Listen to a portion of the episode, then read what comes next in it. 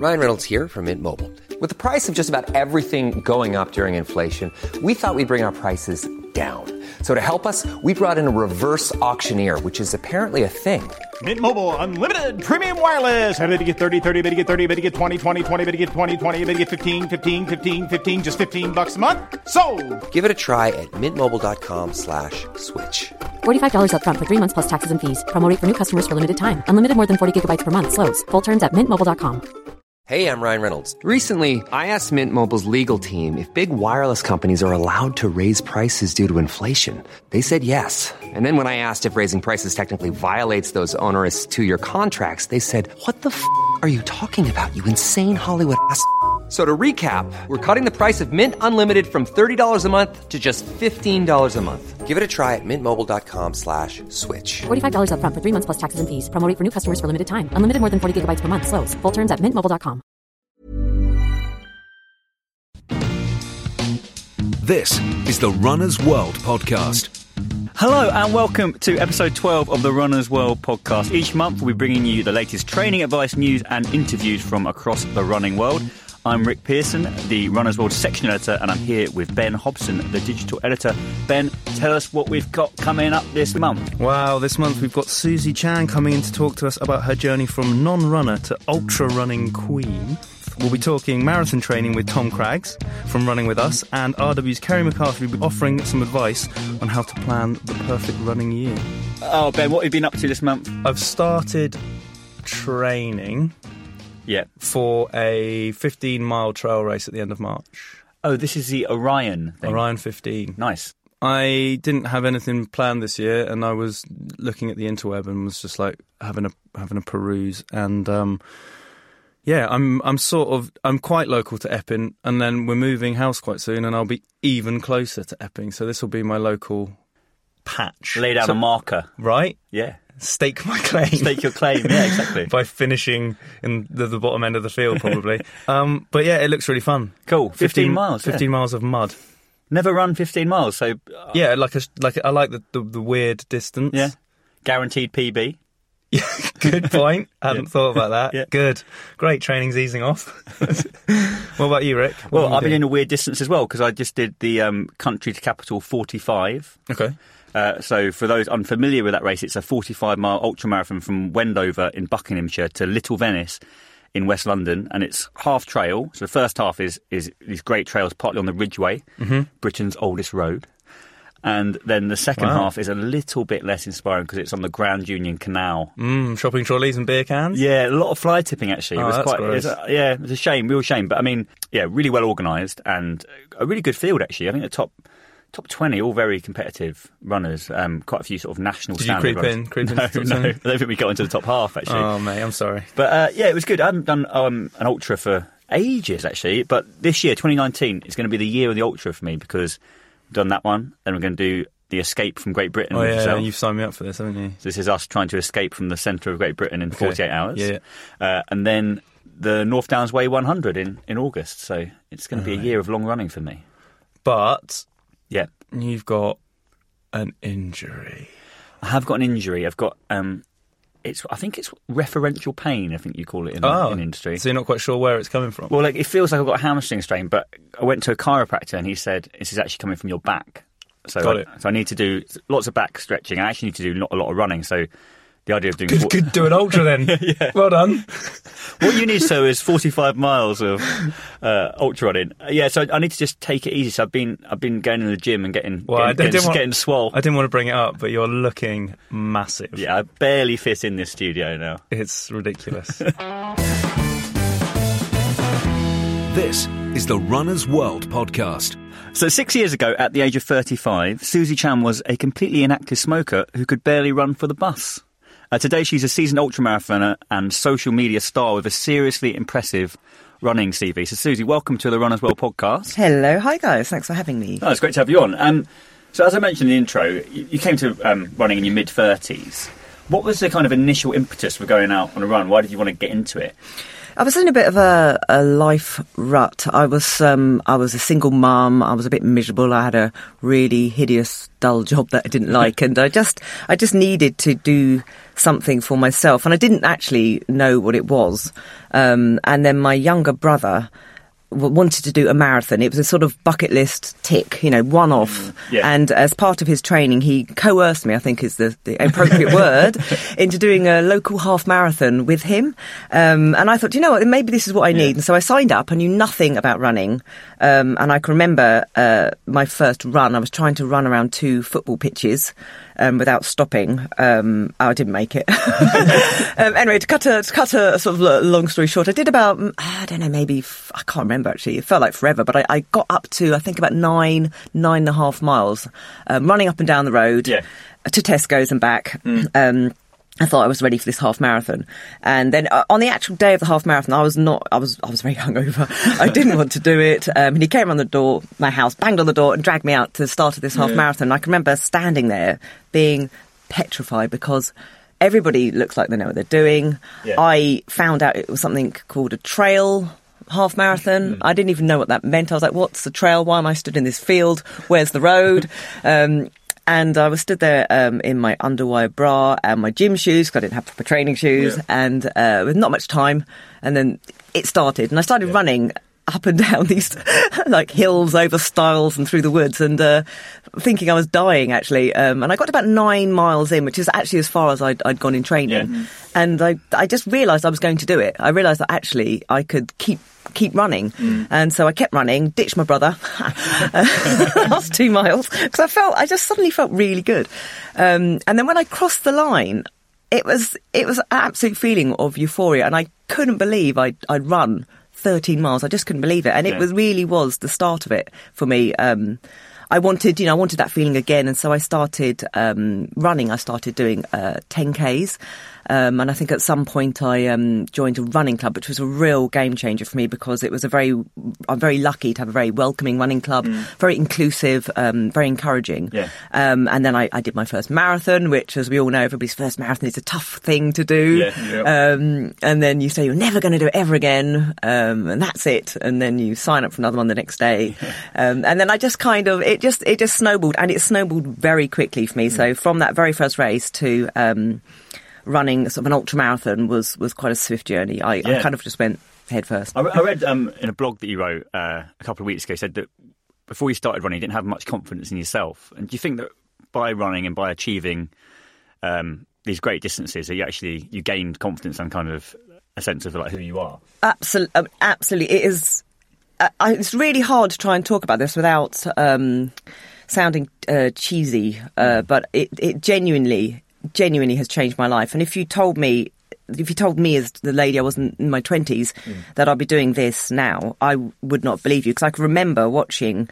Uh, London Marathon, Yeah. um, you know, in my twenties and early thirties, watching the sun on, on on that sort of Sunday morning, thinking, what are these people doing? You know, but but in awe, I'm thinking, oh, I'd love to run a marathon one day. But it is, you know, it is a really really long way, and I never thought. I can remember chatting to somebody I worked with who had done it, and he could he was you know came in with his medal and sore legs, thinking, what what what is it? You know, fascinated, but thinking it wasn't for me.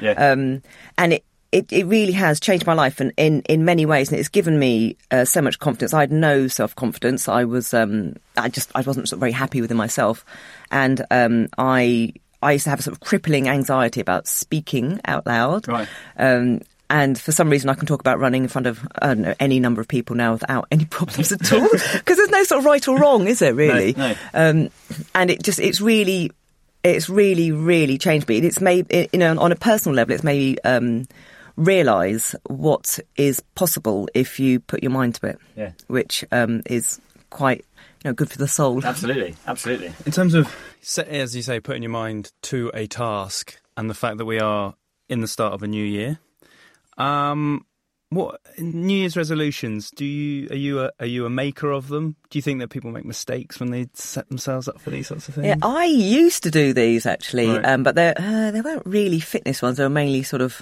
based around eating less cheese and things like that. You know, some most sort of Yeah, yeah, yeah. food Yeah, based my ones. one. Yeah, yeah, um, and trying to sort of be a better person. Like I'm going to definitely recycle more. So all my resolutions in the past have been uh, framed around lifestyle, Mm. less about exercise. I think probably because it's always.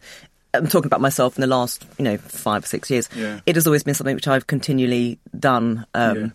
So I don't personally set myself um, New Year's resolutions, and I know lots of people do. You know, obviously it's very busy at the gym now in January. yeah. Um, park runs mobbed. It's Yeah. great. I love it. I absolutely love it. But um, it is. I think sometimes people can set themselves up for. uh, For not for failure, but just you know, you can you can put a lot of pressure on yourself Yeah. at this time of year. There's lots of um, you know, I've got had so many adverts for uh, you know, on social media for signing up for this and this sort of diet and, and, and to do these sorts of challenges. And um, I think it's it's much better to have a long term view. Yeah, as we were Yeah, saying this I agree. earlier, I think that yeah, I agree. I think perhaps like a not necessarily the whole year, maybe. If you think by the end of January I want to have achieved this, you Yeah. think scalable. Exactly, that's Yeah. a little goals, little steps, and I think sometimes people can. I mean, it's just a human thing, and it's something I'm very guilty of.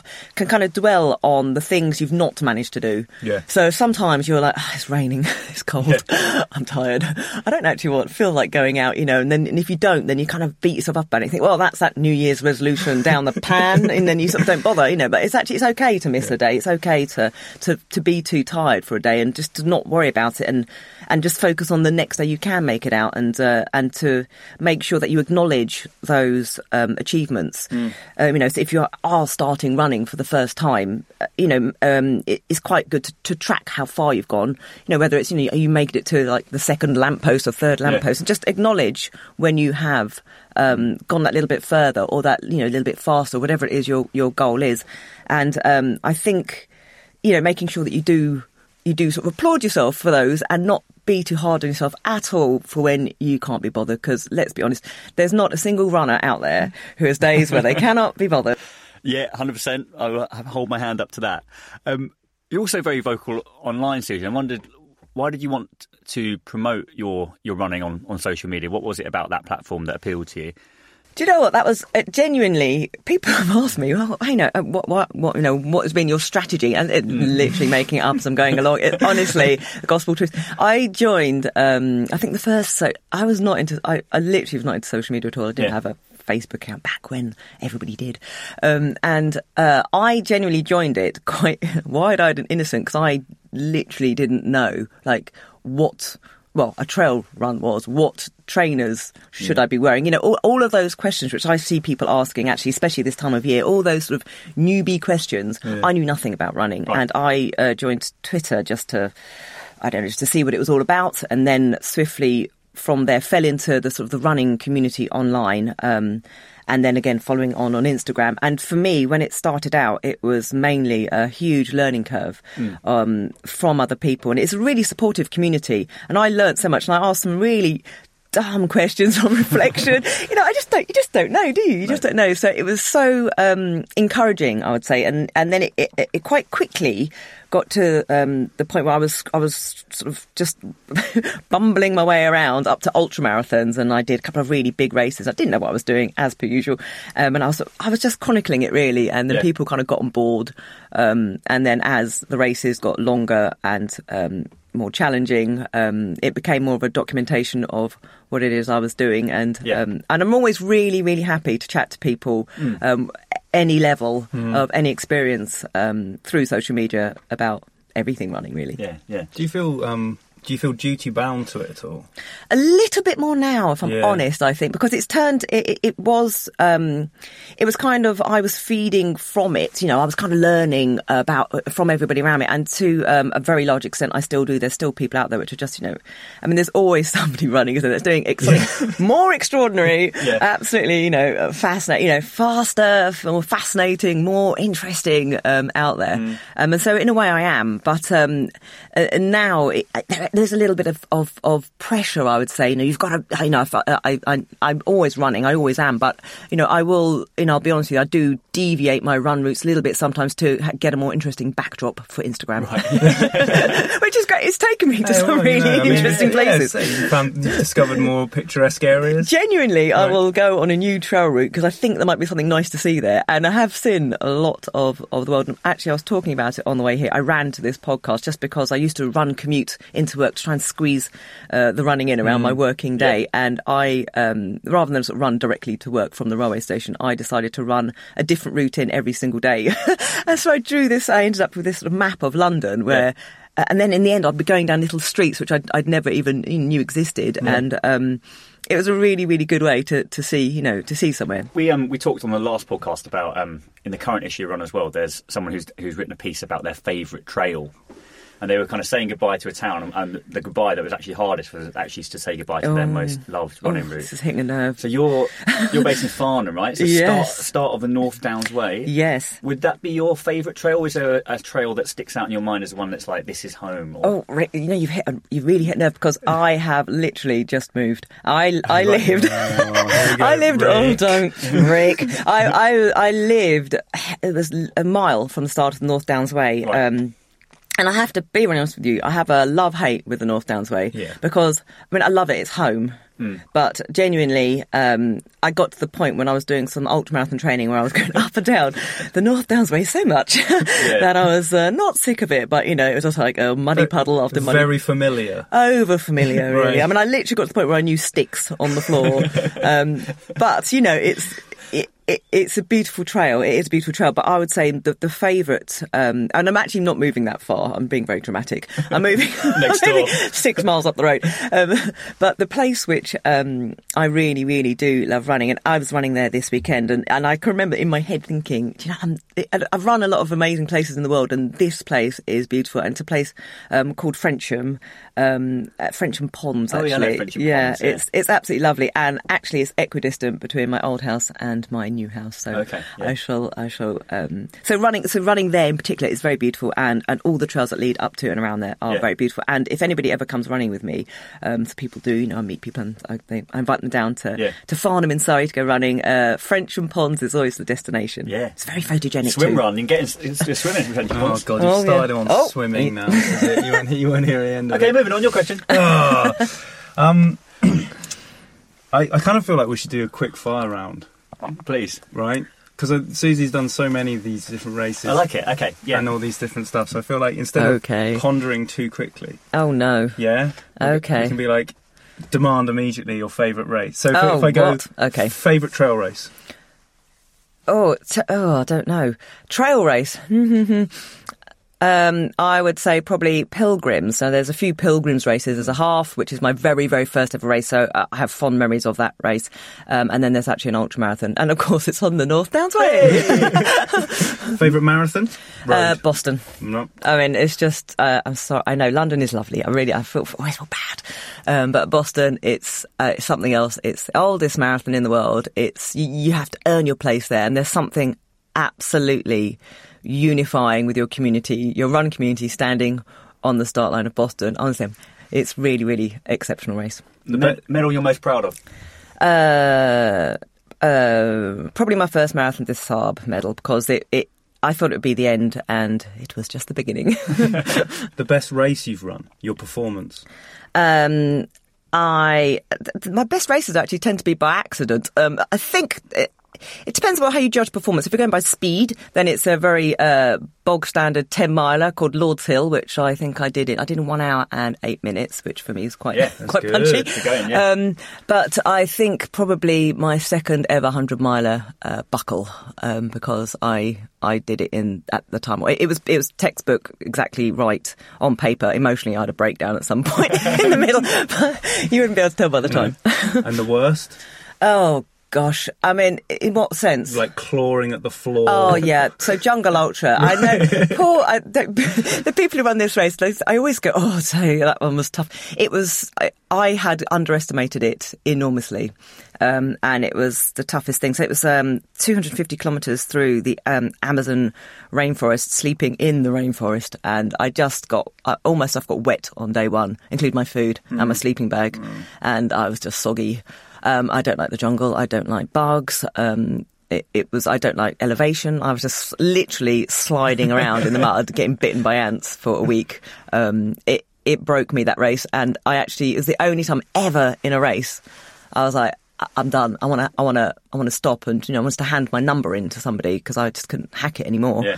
And uh, I was in the jungle. No, I didn't. I didn't. Only because there was no one there. Right. There was literally no one there. The, the next time I was going to see another human being was at the finish line, so I had to keep going. Uh, You know, I, it was that or lay down Oh. Maybe dying. they did that on purpose. I think they do. Right. it was a toughie. I want to ask you about your um, 24-hour track race. Oh, yeah. because I think for of all the kind of subgenres of Yeah. ultra running, for me it's it's the the most nuts. Yeah. Mm. kind of round the track.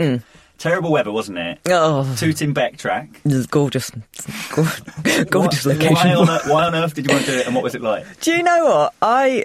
I I just got to. So it was a 24-hour race. Just to explain to people, it starts at midday and finishes at midday, and you basically run around a 400-meter track for 24 hours, um, and it's terribly exciting every four hours because you get to change direction. Yeah, so lots lots to look forward to there. Clockwise. Yeah, woo, and clockwise, clockwise. And you get to see faces for one lap. Um, why did I want to do it? Because um, don't know. Don't, it's really hard to articulate. It's just, it's like a scratch I wanted to itch. If you're going to do ultra running, and uh, somebody said to me, it is the purest form of ultra running because it's not about the beautiful scenery. Tooting Bec's lovely, but it's not about the beautiful scenery because, you know, one lap you've seen it. You've seen the Yeah, scenery. yeah. Uh, it's just about you moving, um, you know, moving and running along, and your head basically. It's it was a real. It's a test of um, mental stamina, and for me, that's that in particular I find interesting, and that's why I wanted to do it. Um, and it it rained for for 23 of the 24 hours, and um, and I think soul destroying at points, um, but blissful in others. It, it was an absolutely extraordinary race. Did you find it sort of transcendent? A, a little, I Yeah, did. I yeah. kind of went um, completely numb um, with everything and very focused. And I had uh, the only words I can describe the last uh, forty minutes are euphoric. Wow. I mean, I was in a world of pain, Yeah. but um, I was absolutely euphoric. I had a couple of, I was just wanted to stop. I was so cold. Everything had got wet. I hadn't bought enough enough kit, and everything had soaked through and soaked through. And then um, I was running around. I had a particular goal in mind, which I was didn't look like I was going to reach it. Um, and then somebody was watching me running very slowly around um, this track, and they literally gave me their clothes. Um, So literally got undressed and said, "You look so cold," and they gave me their clothes and I put them on, and then that was a catalyst to me uh, running fast. And then I started. Uh, I I did some maths and I worked. I was running for a place. I was running for a sort of podium place, and Yeah. uh, I put the hammer down. And Yeah. then as I was running faster and faster, people started really cheering, and it just kind of snowballed into an absolutely fantastic last uh, 800 meters. Amazing. I I, think it want, was- I want to do it now. Honestly, I definitely do not want to do it. Rick, I'll crew you. You- It's it's unbel- it's, it's astonishing. It, it Yeah. is it is it's very surreal um, and very pure, very pure. Um, So, um, as I have you here, I'm gonna I'm gonna take some advice, Mm. try and get some advice because this man next to me has signed me up to do uh, this this escape. What's it called? Escape from Great Britain. what is that? We have 48 hours to get as far away from the. the centre of Great Britain. as Like a possible. jailbreak kind of Exactly. race. Exactly. Yeah. So we. we've You have to run, yeah, obviously. 48 hours. Yeah. Yeah. As much as you can. Yeah. yeah.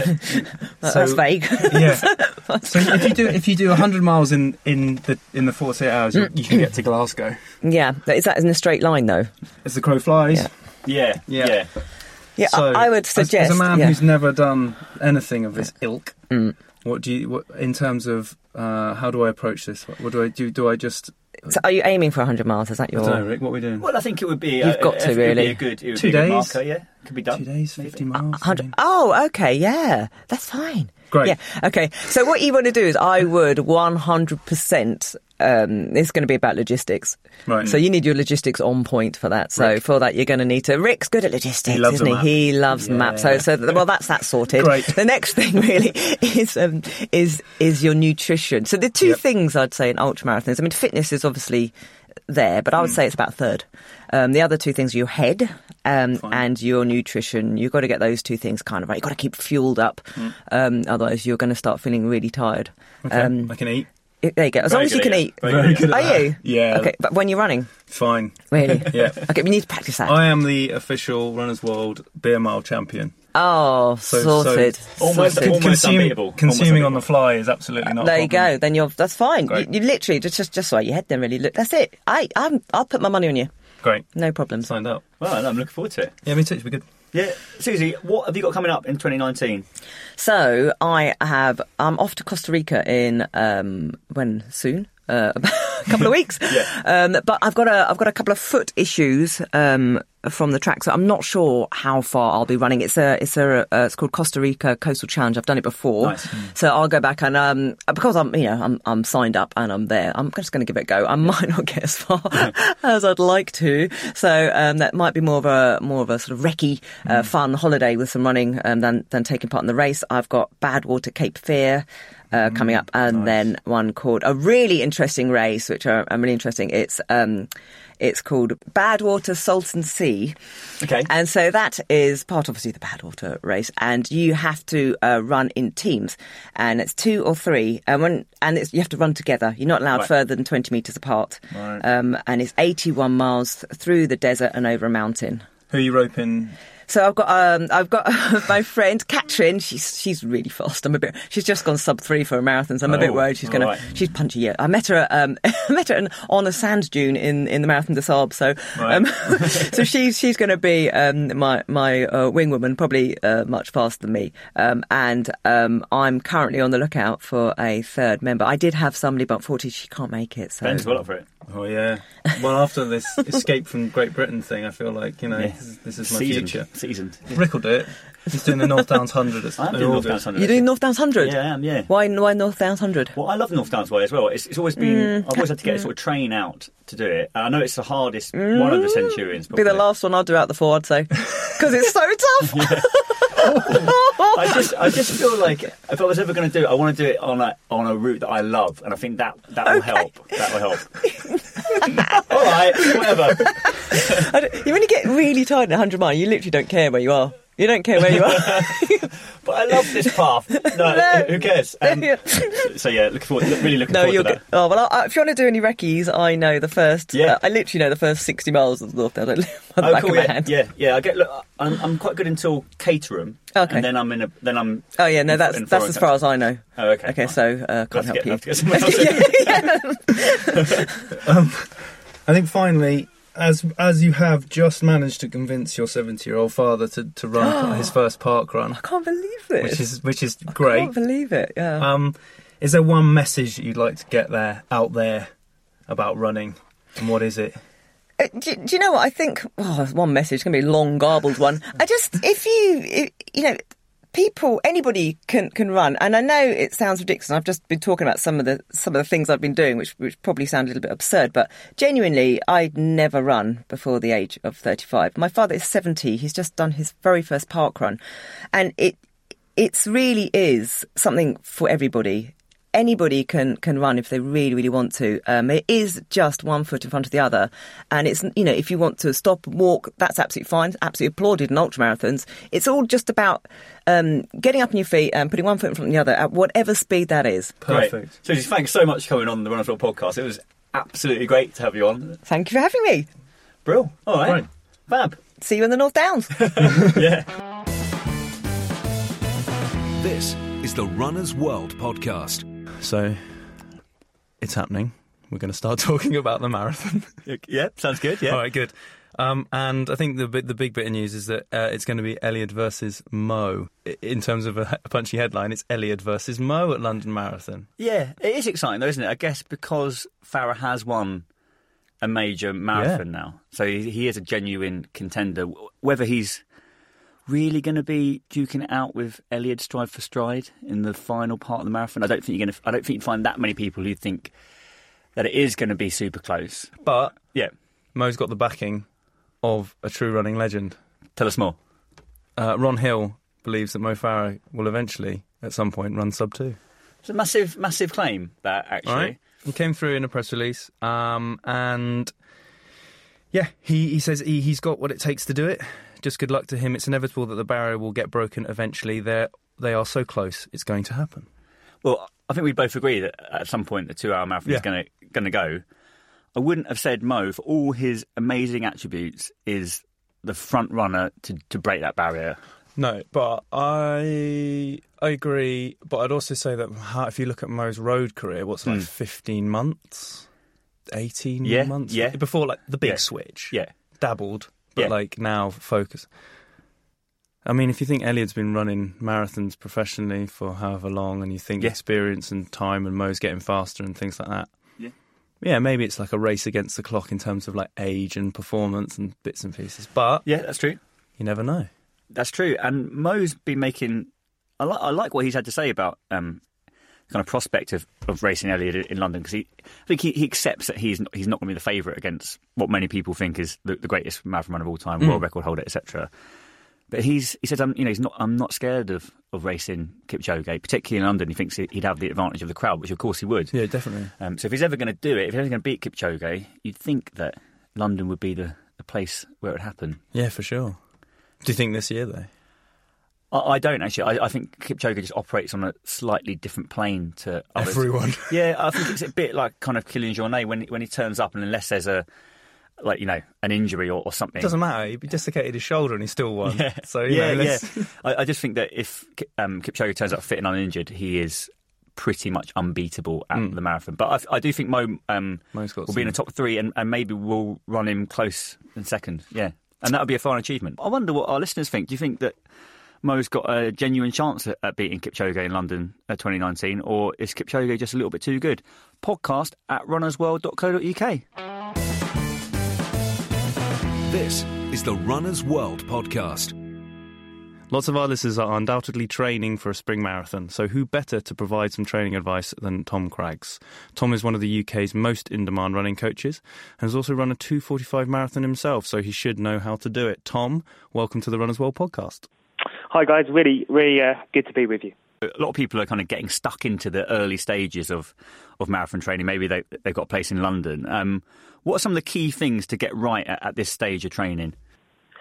Look, I, I I mean, I think the first thing to do um, in these early stages is to really reflect upon your own running and where it's at before you decide, well, how am I going to attack this this kind of journey that I've got over the next few weeks? Because look, we're, we're all different. Now, there will be people listening to this who are perhaps literally just pulling on their running shoes for the first time over the last few weeks.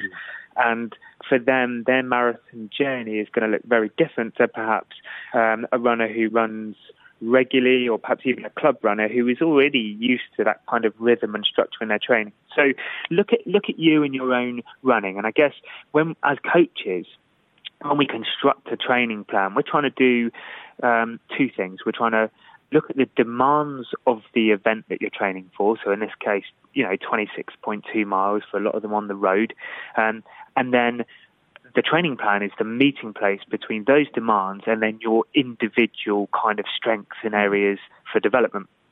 So we need a bit of time spent looking at both. Now the marathon demands of the marathon, the demands of the marathon. There's, there's you know plenty written on that. Um, um, so we don't need to kind of go through that that that heavily. What we need to look at is kind of where am I at? Um, what's sensible and feasible for me for these first six weeks of training?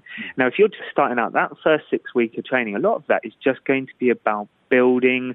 I hesitate to say base because it's kind of a cliched word, doesn't really mean much. Trying to build up some foundations, and those foundations are really um, getting the frequency of your running right that is balanced with the rest of your life to ensure you can recover.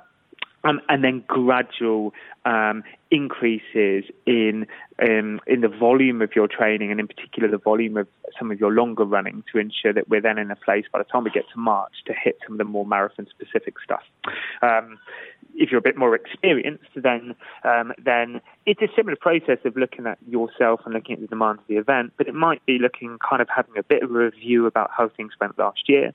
If you're the sort of person that would benefit from a block of training now, focus more on developing um, uh, the speed of your running or the power within your running, then now's the time to do that because for all of the, the guys listening to this, where your early March and, and um, uh, through to the end of April need to be focused is on really marathon specific training. So now is the chance to work on some of the components that maybe we won't get a chance to do later down the line. What advice would you have for anyone who's possibly sort of started off training now and they might think that they're sort of picked up a little niggle on, you know, how, how do you, at this early stage, would you cope with something like that? I mean, I, I think the, the biggest driver behind making sometimes some poor choices around your marathon training is, is perhaps fear of the distance and fear of the marathon. Now, I'd say the, the first thing to get over is that fear. Yeah, we need to respect the marathon. It's a, it's a tough event. Um, but fearing it leads to us to making some pretty poor choices. And one of those poor choices can be if I've picked up a niggle, or even if I kind of know there's something sitting there, it's been, I've had this tightness, it's been sat there for a number of weeks, but actually uh, that 26.2 miles I've got in my training plan that I'm going to progress by X amount each week, or I'm all ready to go, ready to go and do 15, 16, 17 miles in the long run, or whatever it is that you set for yourself, the fear of the distance and feeling absolutely beholden to a training plan is is the most frequent way I see people get injured because they don't aren't prepared to adapt and aren't prepared to be flexible. Now, the way that we work with elite athletes Ryan Reynolds here from Mint Mobile. With the price of just about everything going up during inflation, we thought we'd bring our prices down. So to help us, we brought in a reverse auctioneer, which is apparently a thing. Mint Mobile unlimited premium wireless. Ready to get 30, 30, bit to get 30, bit to get 20, 20, 20, bit to get 20, 20, bit to get 15, 15, 15, 15 just 15 bucks a month. So, Give it a try at mintmobile.com/switch. slash $45 upfront for three months plus taxes and fees. Promo for new customers for limited time. Unlimited more than 40 gigabytes per month. Slows. Full terms at mintmobile.com. Ever catch yourself eating the same flavorless dinner three days in a row? Dreaming of something better? Well, HelloFresh is your guilt-free dream come true, baby. It's me, Keke Palmer. Let's wake up those taste buds with hot, juicy pecan-crusted chicken or garlic butter shrimp scampi. Mm. Hello Fresh. Stop dreaming of all the delicious possibilities and dig in at HelloFresh.com. Let's get this dinner party started. Cool fact a crocodile can't stick out its tongue. Also, you can get health insurance for a month or just under a year in some states. United Healthcare short term insurance plans, underwritten by Golden Rule Insurance Company, offer flexible, budget friendly coverage for you. Learn more at uh1.com. is we won't prescribe training over the course of 16 to 20 weeks. We will have a sense of direction and we might have an idea about what the key elements are going to be, but on a kind of week by week uh, basis, we're prepared to adapt and we're prepared to kind of um, work with the body as it feels in that time. So if you've got a niggle, you've got loads of time before the marathon. It's time to step back. It might be that you need a bit of rest. You might need to see a physio. It might be that you can cross train. So it might be you can jump in a pool or jump on a bike or an elliptical, still get some great training in, but not make that injury worse. Because if we drag that injury out to March, then we are going to find – that problems are going to start to occur, both physically and confidence wise. I want to ask you about the, the long run, Tom, because it seems like there's lots of different marathon training programs that prescribe a different length of long run. I think in, in the UK we're quite obsessed with this kind of 20 mile long run, and then in Europe it seems to be slightly slightly less. And you've got the Hansons method, which is sort of 16 mile long run. What are, you, what are your thoughts on this? And do you think it just depends on, on the athlete? Mm, I'm going to be I'm going to be sort of an annoying running coach, and, and, and, of course I have to. I, I, I, write training plans for groups of people, and I don't necessarily know the individuals, and and, and I've done that actually with with, with Runners World this time. Um, of course, when you're writing a, um, a training plan that is going to be followed by a lot of people, you're trying to make the best judgment that you can yeah. about where somebody might be at that given time. But but on the when we do that, we do that on the basis that the athlete is basically coaching themselves and they're prepared to adapt and manipulate that training plan to work for them. Because the, the honest truth is that the only right answer for how what your key long run should look like is what I said before is the balance between your individual physiology and psychology and the demands of the event that you're training for, in this case, the marathon, but whether that marathon's London or whether it's Brighton or whether it's a trail marathon that has different components to it, they, they all need to be reflected in there. Now, I, I guess the one I'm not keen on rules and I'm not keen on systems particularly um, and applying generic systems to individual people. But I guess there are a few things from a rule perspective that is, is reasonably common sense. If you go into your marathon, or I would rather have you going into a marathon 10%, 15%, even 20% undertrained than 1% overtrained every time. And, and, and I think it goes back to again the psychology side. The fear of the marathon means that people want to prove to themselves they are already fit enough to complete the marathon, already fit enough to run the time that they want to run beforehand. And you won't be ready. You should not be physiologically or psychologically ready to run a marathon until marathon day itself. And and the, the problem is by, by kind of prodding away at that key long run and making and putting so much emphasis on that, and perhaps for some people dragging it out too fast or too long just to prove to yourself you're ready, that can actually be the thing that then scuppers you on race day. So for me, for most people, a longest long run of three hours to three hours fifteen um, is is absolutely plenty enough. And the, and the scary thing for some people is if you're perhaps not quite as quick and you're looking to run a marathon in a slower time or just get round, you might not get to 20 miles in your training. And and that takes a lot of trust and a lot of confidence that that is okay. But then it comes back again to thinking, what am I doing here? I am not trying to prove to myself in advance I'm ready. I'm trying to just improve my fitness. Um, and my readiness will also be measured by how energized and um, recovered I am on race day. Yeah, I think that's great advice. Yeah, absolutely. Um, I think that again, Rick mentioned some sort of fairly old school approaches, and I think that a, a sort of a newer idea that perhaps athletes, elites have probably been doing for for years, but the, the recreational runner didn't really is, is, is the importance of strength and conditioning in, in a training regime, and and and how how much do you think, or how much would you tell someone to incorporate that into into their their training regime? I, I, I think it's critical, really. I mean, if you if you stand at sort of mile 21, 22 in a marathon, um, the, the, where you will notice the difference between people who are running well and those people who are struggling, you're not hearing their breathing rates. You're not seeing their heart and lungs work. You're not looking for that. What is obvious, where it becomes obvious, is in somebody's posture, um, and in, in, in somebody's how efficiently their body is moving, and that, what their leg speed and their leg turnover looks like, and all of those things. And those things are fundamentally. Um, affected by your strength and conditioning. So for me, it's it's critical, and I think regardless of whether you've had got an injury history or not, regardless of whether you're very strong in the gym or not, keeping a regular um, bit of strength and conditioning in there a couple of times a week. And for some people, that might be something as really simple as a basic core routine or a Pilates class or something that kind of keeps you focused on um, your your body posture and your and your core conditioning. For some people, it might involve um, some more specific conditioning, and that be could be because you've got a, an injury that keeps occurring in the same area. So physios advise some specific exercises to work on, or it might be that actually.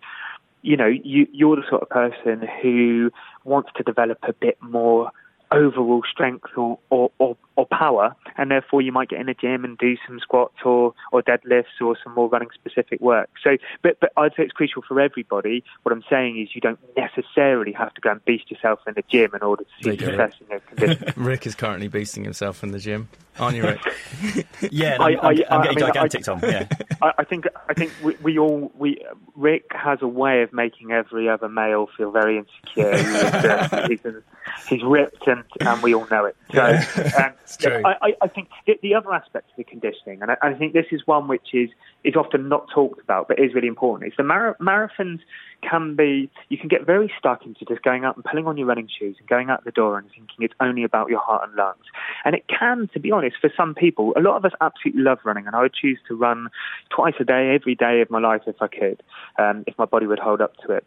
But, but the truth is, a lot of people can find running sometimes, believe it or not, a little bit boring and having a bit of stimulus in there. and something that's a bit different. I know it's a shocking thing to say, isn't it?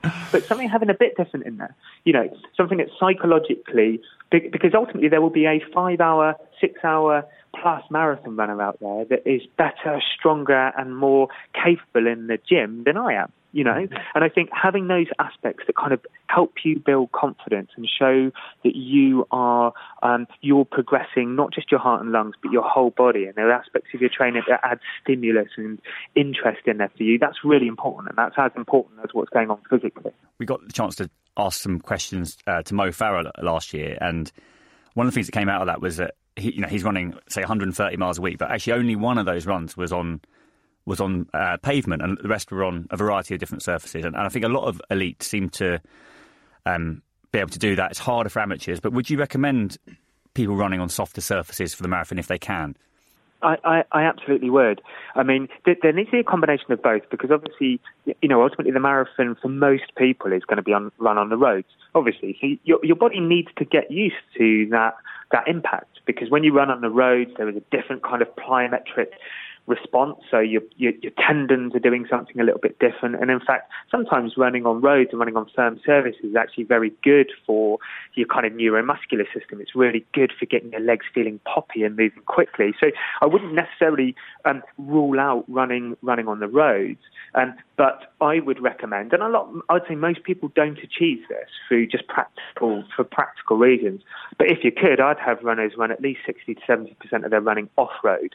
Um, um, I, and, and I know there'll be people listening to this to think that that is just not practically possible for me because of where I live, or you know I can't get to a park and a trail, and, and that's that's real life, you know. And those practicalities are that, can't be helped. Obviously, still get out and train, um, but for those that can, it's really good in a number of areas. Obviously, it reduces the impact a direct impact of, of, of, actually hitting the ground. It can build additional strength because you, you, there's little muscles around your ankles and those kind of muscles that provide stability.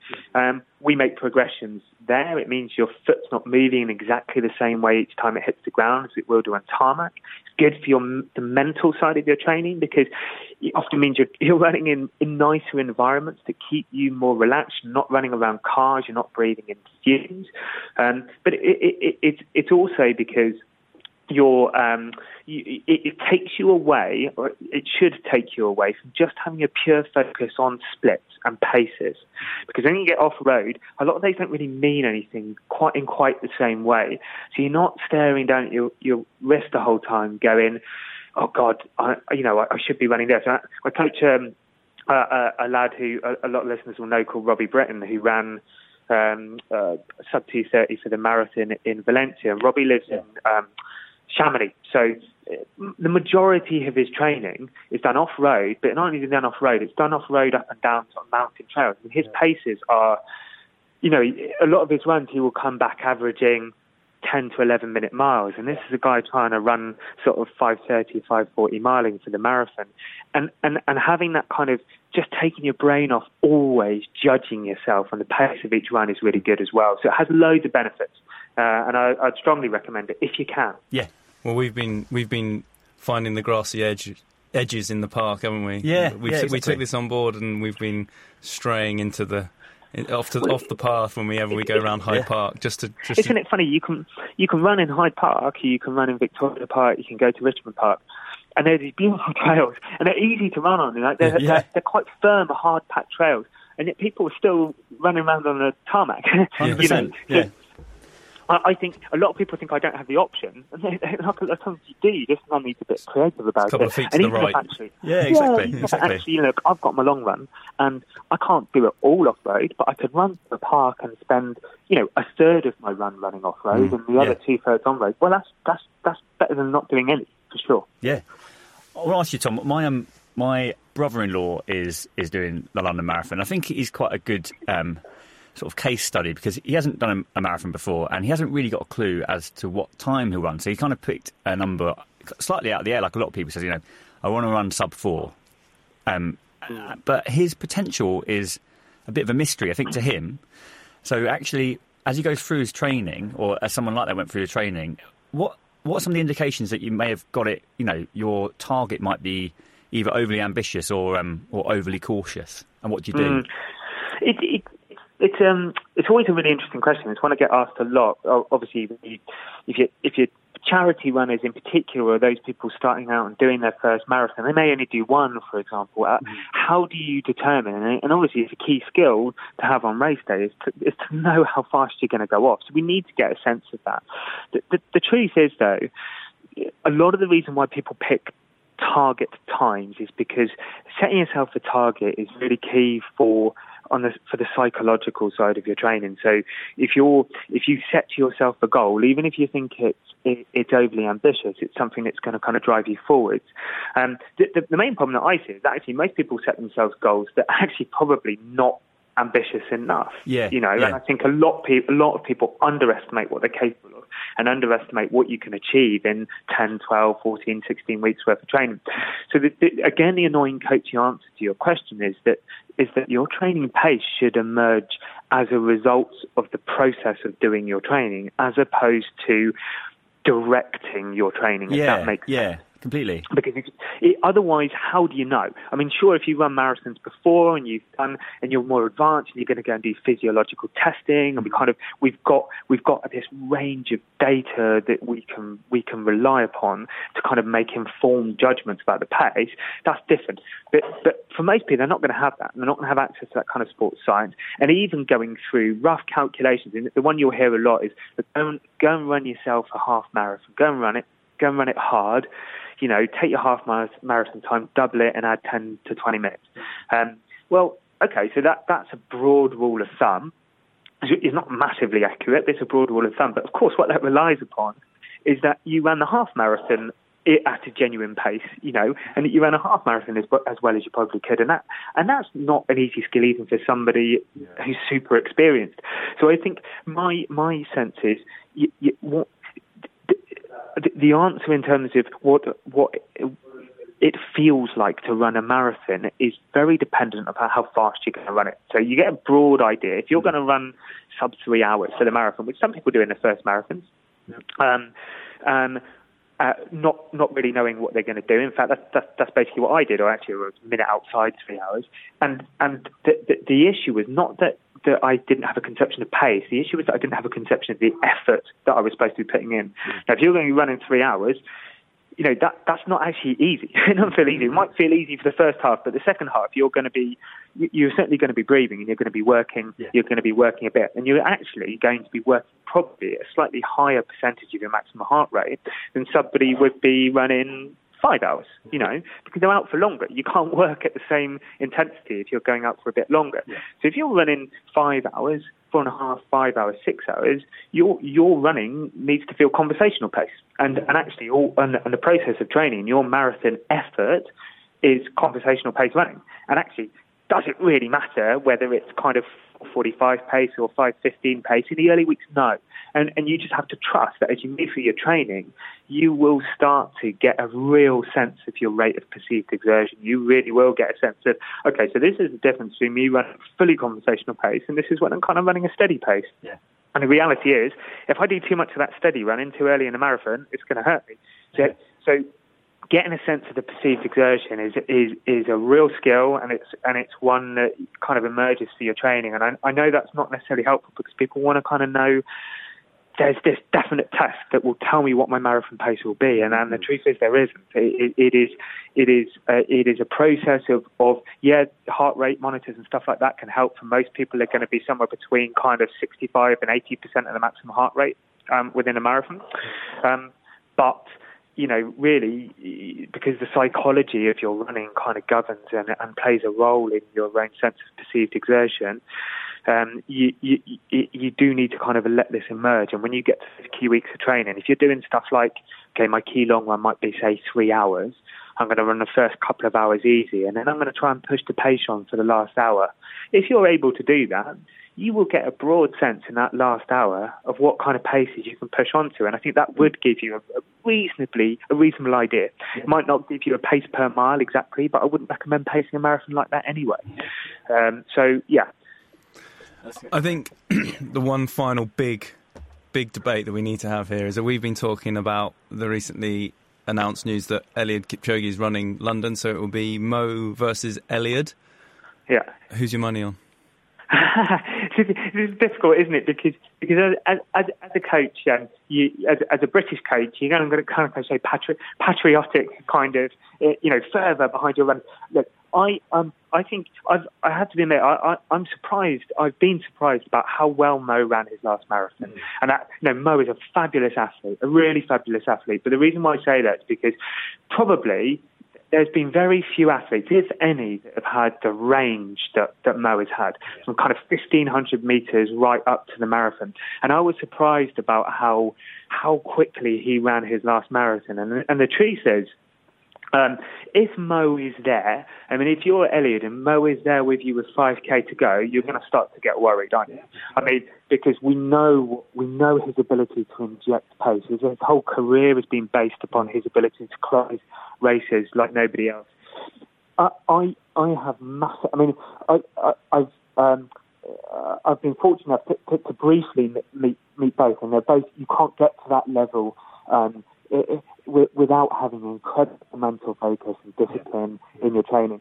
I, um, Eliud, though, and, and, and a lot of people will say this, but Eliud, there's something about him and something about his psychology and the kind of serenity in which he he he approaches the marathon that is for me makes him the most probably the most impressive male distance athlete I've I've ever come across, and particularly at the marathon because a marathon is is such a psychological kind of process or a psychobiological process. So it kind of that combination between your mind and your physical self.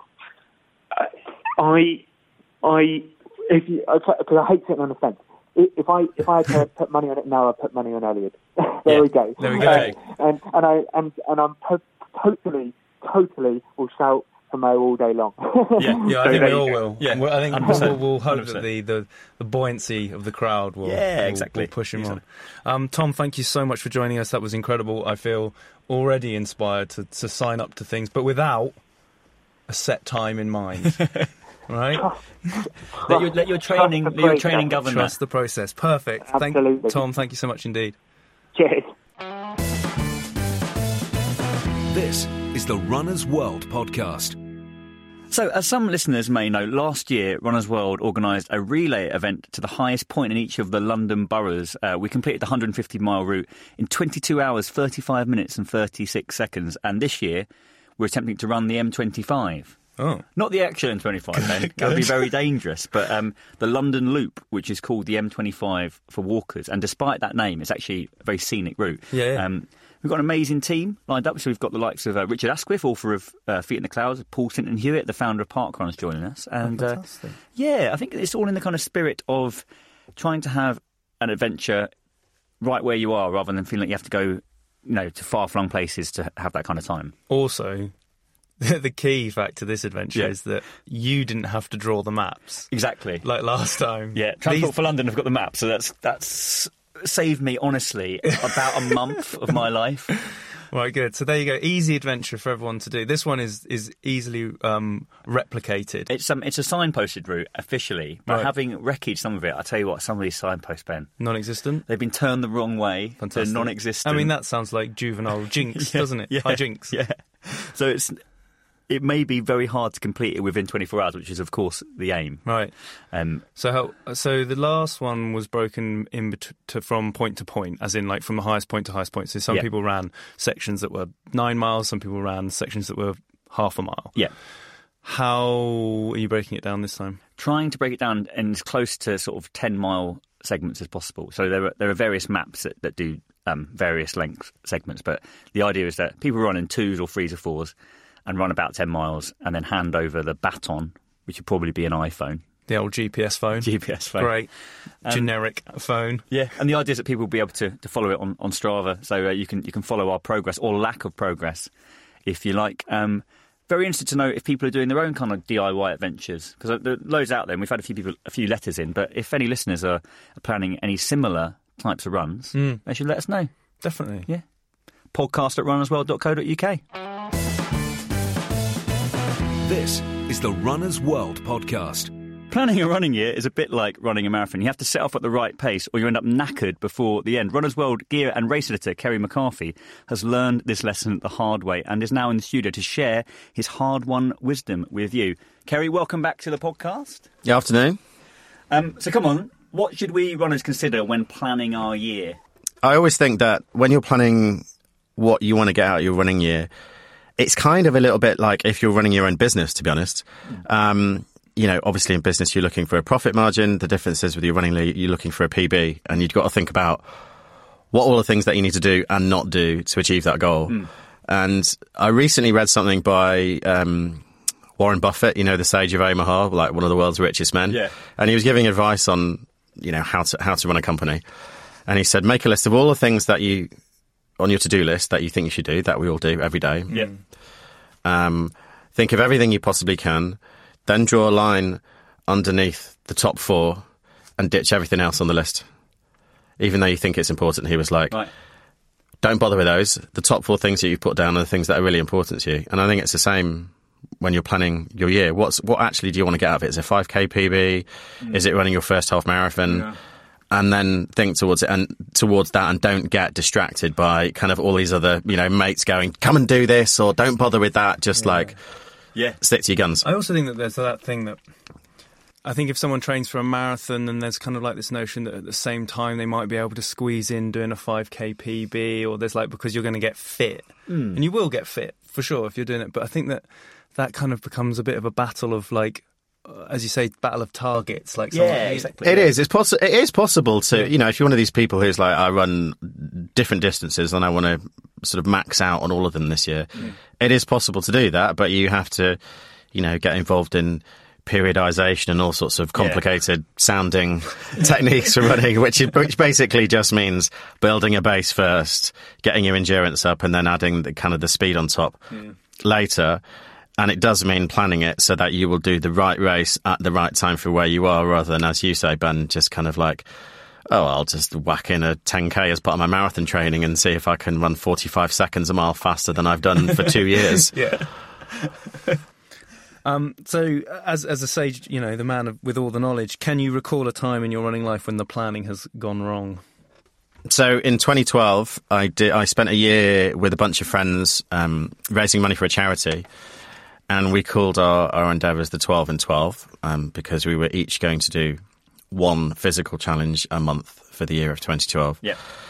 And you could choose anything you wanted, and we had you know people on the team doing like bog snorkeling triathlons or. Some actually, some of them who wanted to get involved but weren't very sporty would then do like cake baking stuff or whatever. But me working at one as well, I was like, well, obviously, a large part of it has to be running. And I ended up doing 17 marathons in that year. And the mistake that I made was doing 17 miles yeah, it was, yeah, it's getting involved with the bloody thing in the first place. No, it was awesome. Um, but I didn't plan it correctly, and I started off January. But I think I did the Disney marathon, Disneyland marathon, which was awesome. Um, but the big error was saving the big uh, kind of effort till the end. And in December, um, myself and three members of the crew decided that we were going to finish off this charity thing with 12 marathons on 12 consecutive days. And I know we've had lots of people on the podcast. We've got Susie Chan on this one. Here we go. Yeah. And. um, but to the likes of us oh, mortals, that was quite a big deal. 100%. And we, you know, we had to, we we kind of got a support crew together and vans and you know following us. We had to plan. We went from Harrogate outside the Cenotaph in Harrogate town centre, mm. and finished outside Buckingham Palace. And we had to plan our routes. And every day we had laminated maps, and we would each run at our own pace. Mm. But I think by the time I got to the to December, I was we were all pretty much on our last legs anyway, and people were just kind of you know they'd had like stress fractures and God knows what else, and then in hindsight, I would have um, put the big one in the middle of the year and then maybe tapered a bit towards the end. were there repercussions? Were you injured? Did this cause you great diffi- like or was you just very very tired by the end of all this? Just very, very tired. It was actually, it was quite interesting actually because during those 12 marathons, started off, thought, right, I'll do about five hours every day. So the first marathon was 4.55. Then I got slower and slower and slower. And day five was the worst. I was running through, I think, Leicester city centre and it was bucketing down. And I was running down this high street. And I had to go into a, a subway and buy myself a cup of tea and compose myself. Yeah. It took me seven hours 45 to do that marathon. Um, but then the next day I went two hours quicker and I started getting faster and faster and faster because your body just goes, all right, okay, we're, doing, this this, we're doing this, right. Yeah.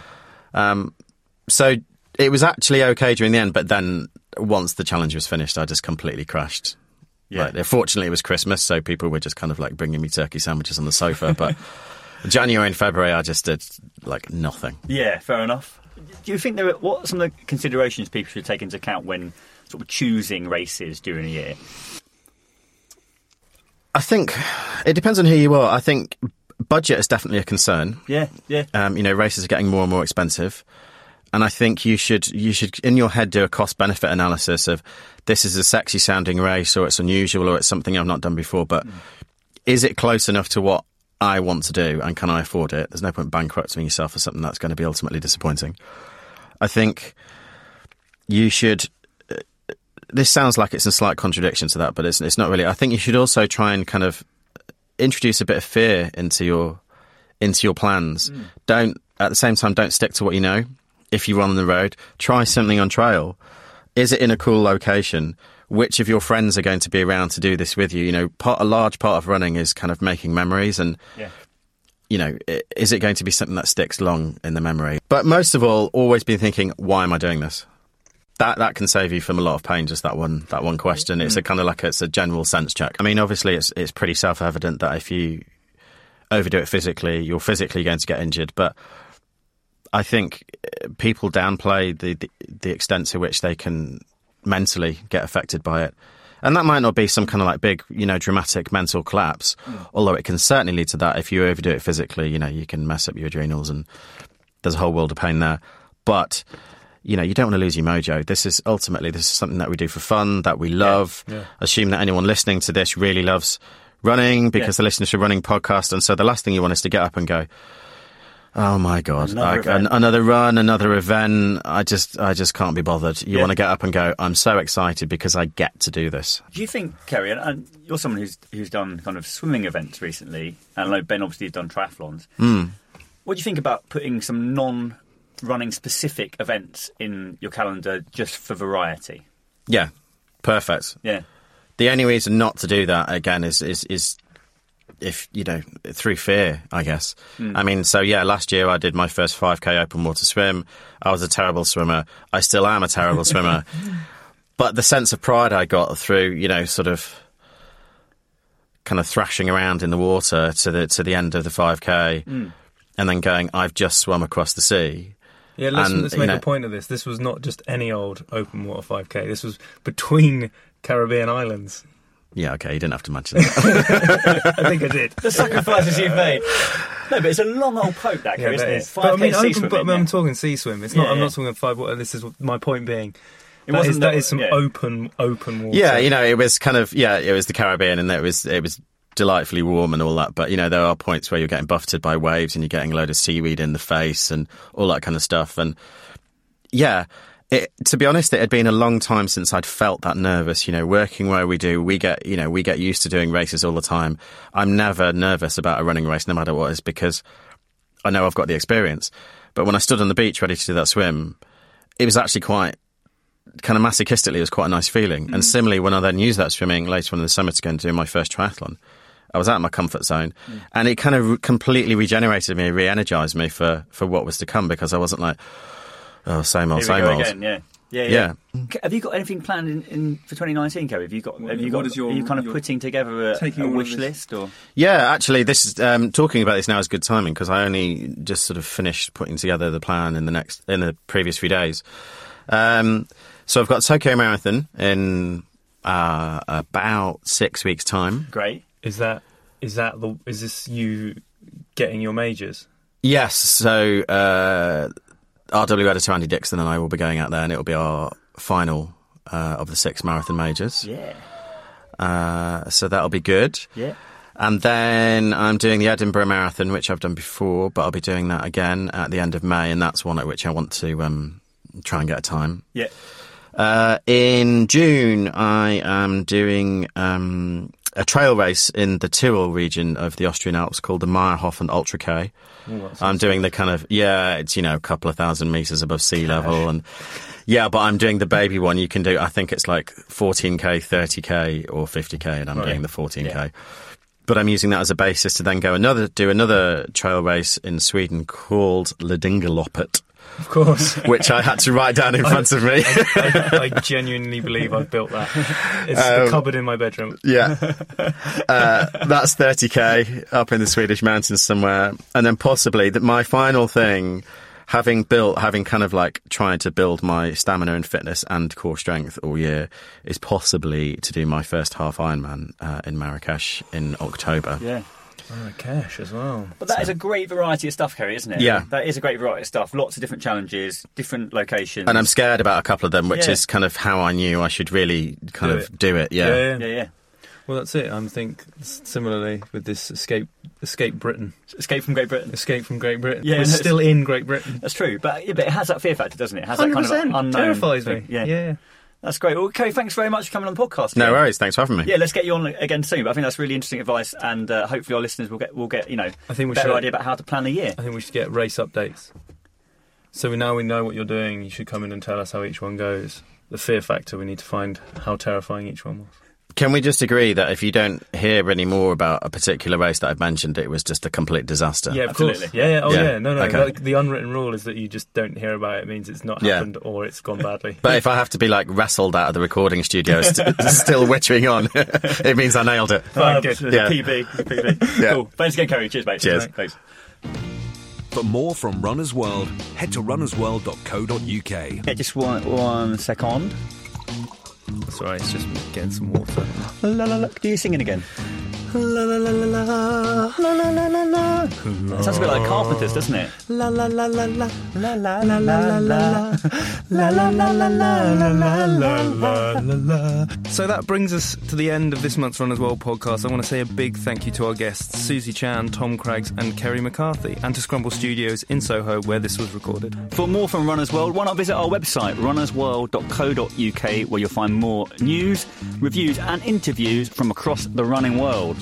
If you like what you've heard, please subscribe to the podcast on iTunes and give us a rating. Thank you very much for listening, and we will see you next month. The Runner's World podcast was recorded at Scramble Studios, Soho.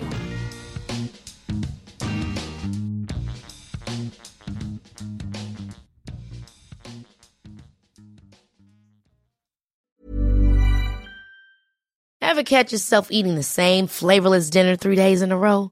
Dreaming of something better? Well, HelloFresh is your guilt-free dream come true, baby. It's me, Keke Palmer.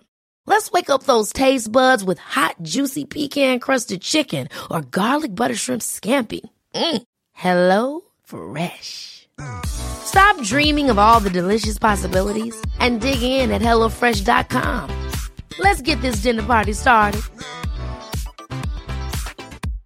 Hello, this is Danny Pellegrino, host of the Everything Iconic podcast, and I'm here to tell you all about Splash Refresher because hydration is mandatory, but boring is not.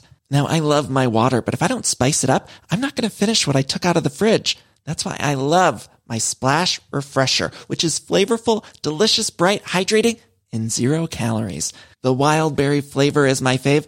No, wait. Is the pineapple mango flavor my fave? You know what? All five craveable splash refresher flavors are my fave because they're so delicious. So get hydrated and enjoy it with Splash Refresher. Imagine the softest sheets you've ever felt. Now imagine them getting even softer over time. That's what you'll feel with Boll and Branch's organic cotton sheets. In a recent customer survey, 96% replied that Boll and Branch sheets get softer with every wash. Start getting your best night's sleep in these sheets that get softer and softer for years to come. Try their sheets with a 30-night guarantee. Plus, get 15% off your first order at bollandbranch.com. Code BUTTERY. Exclusions apply. See site for details.